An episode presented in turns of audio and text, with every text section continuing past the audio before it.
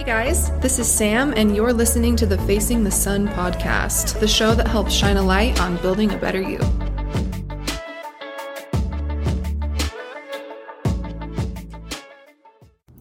Good morning, my friends. Happy Monday, and welcome to another episode of Facing the Sun. I'm your host, as always, Sam. And for those of you that are new here, I am a certified professional life coach, and I help people discover their inner energy blocks and help you move past them.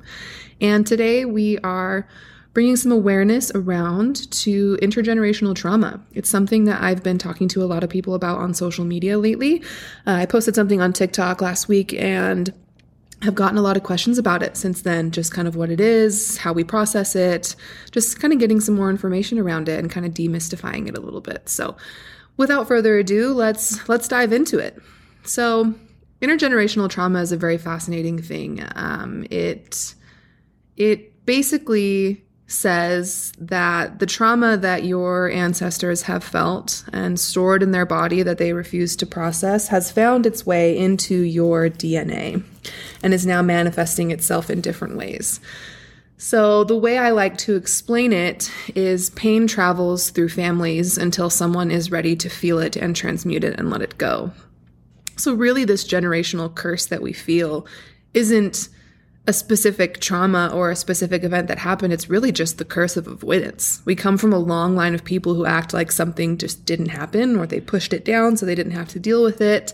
And that shows up in our body. And in a, a couple episodes uh, ago, when I was talking about your nervous system, when you experience some trauma, or you are put in a stressful situation, your body dumps epinephrine and cortisol into your system to initiate your fight or flight response. This is literally a way that your body tries to keep you alive, but it's a not it's not a sustainable way to exist.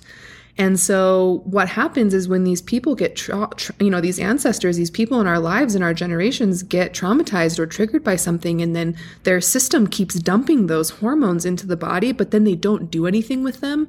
Guess what? They get stored.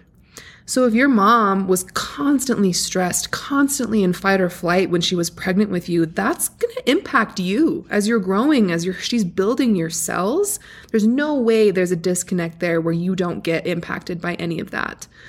And so what I talk to people about in these coaching sessions is they're like, "Sam, why am I feeling things so much. I just feel these things so deeply, or I feel so overwhelmed, or I feel this kind of overarching sense of something, some emotion.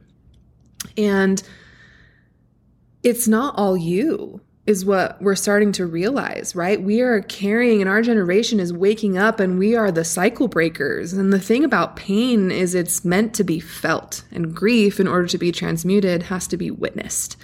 And somewhere along the line, that someone, you, me, someone's born who feels it all, who has the capacity, the empathy to feel all of these multi generational things and cycles that you have to break.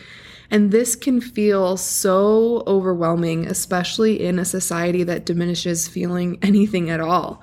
I mean, I feel like we're just getting to the point where men can cry and have it be acceptable sociably. You know, it's just crazy to me that we're still so far behind in this emotional processing. And I definitely was a contributor to that for so long, I shoved my pain and my trauma away because I knew I wasn't strong enough or ready to deal with it.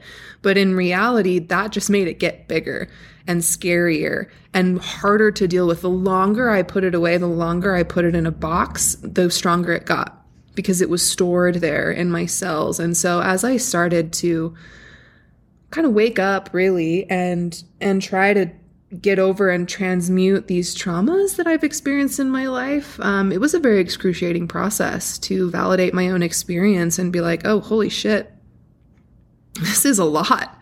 And it's not just coming from me. This is generations and generations of people refusing to accept the problem and or pretend that something didn't happen or just, you know, take responsibility and be like, "Yes, this happened and that sucks." And I'm going to hurt for a second and I'm going to let it hurt and I'm going to recognize that pain and then I'm going to let it go. But so many people invalidate, myself included, invalidate their own experience by saying, oh, it's not that bad, or look on the bright side, or everything happens for a reason, which, you know, in theory are true. But we live in a world that just expects you to get over it.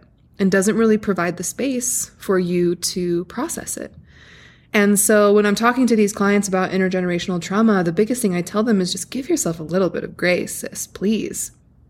You are the called upon one who has been chosen to break this cycle because you're awake. You can see it. So many people refuse to see it because it's too big and it's too scary. And you are here to unpack that, to transmute it, to change it into something that you can pass on, whether that's to your own children, to your friends, to your current family. You get to change the game.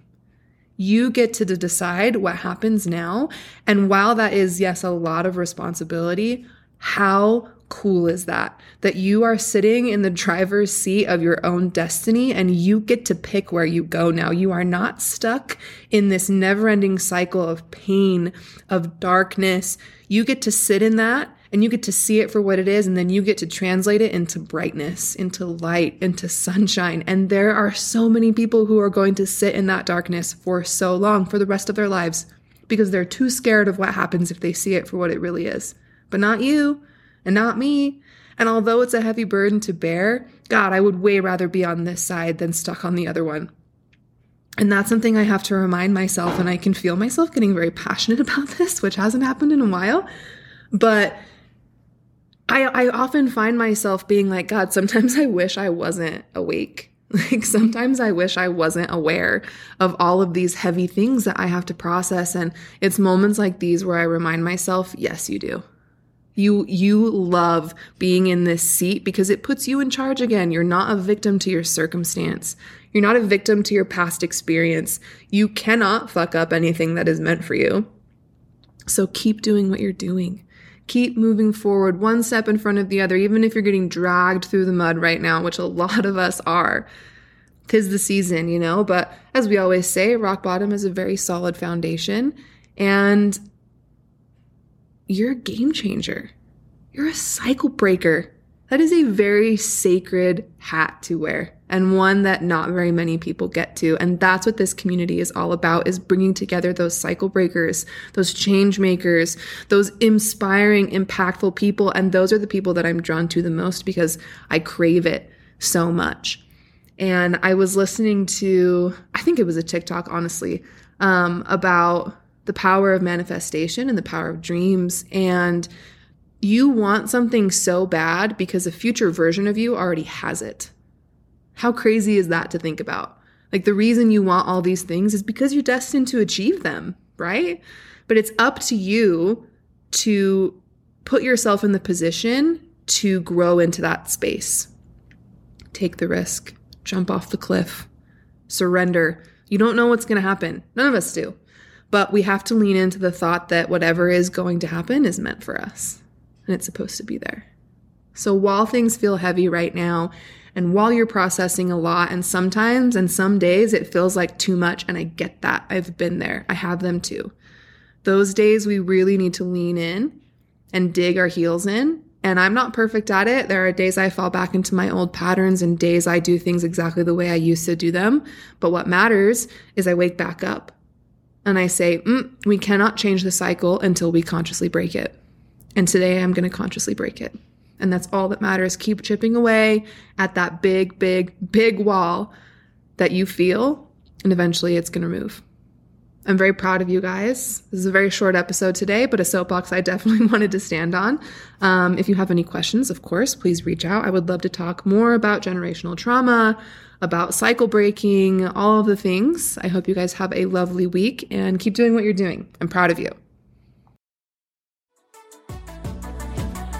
Thank you guys so much for listening. I appreciate you. If you want to keep up with all the happenings, be sure to like, follow, subscribe. You know the drill. You can also find me on Instagram at samadams7 and find out more about the biz at sunfloweragencies.com. That's S N F L W R agencies.com. Thanks, guys.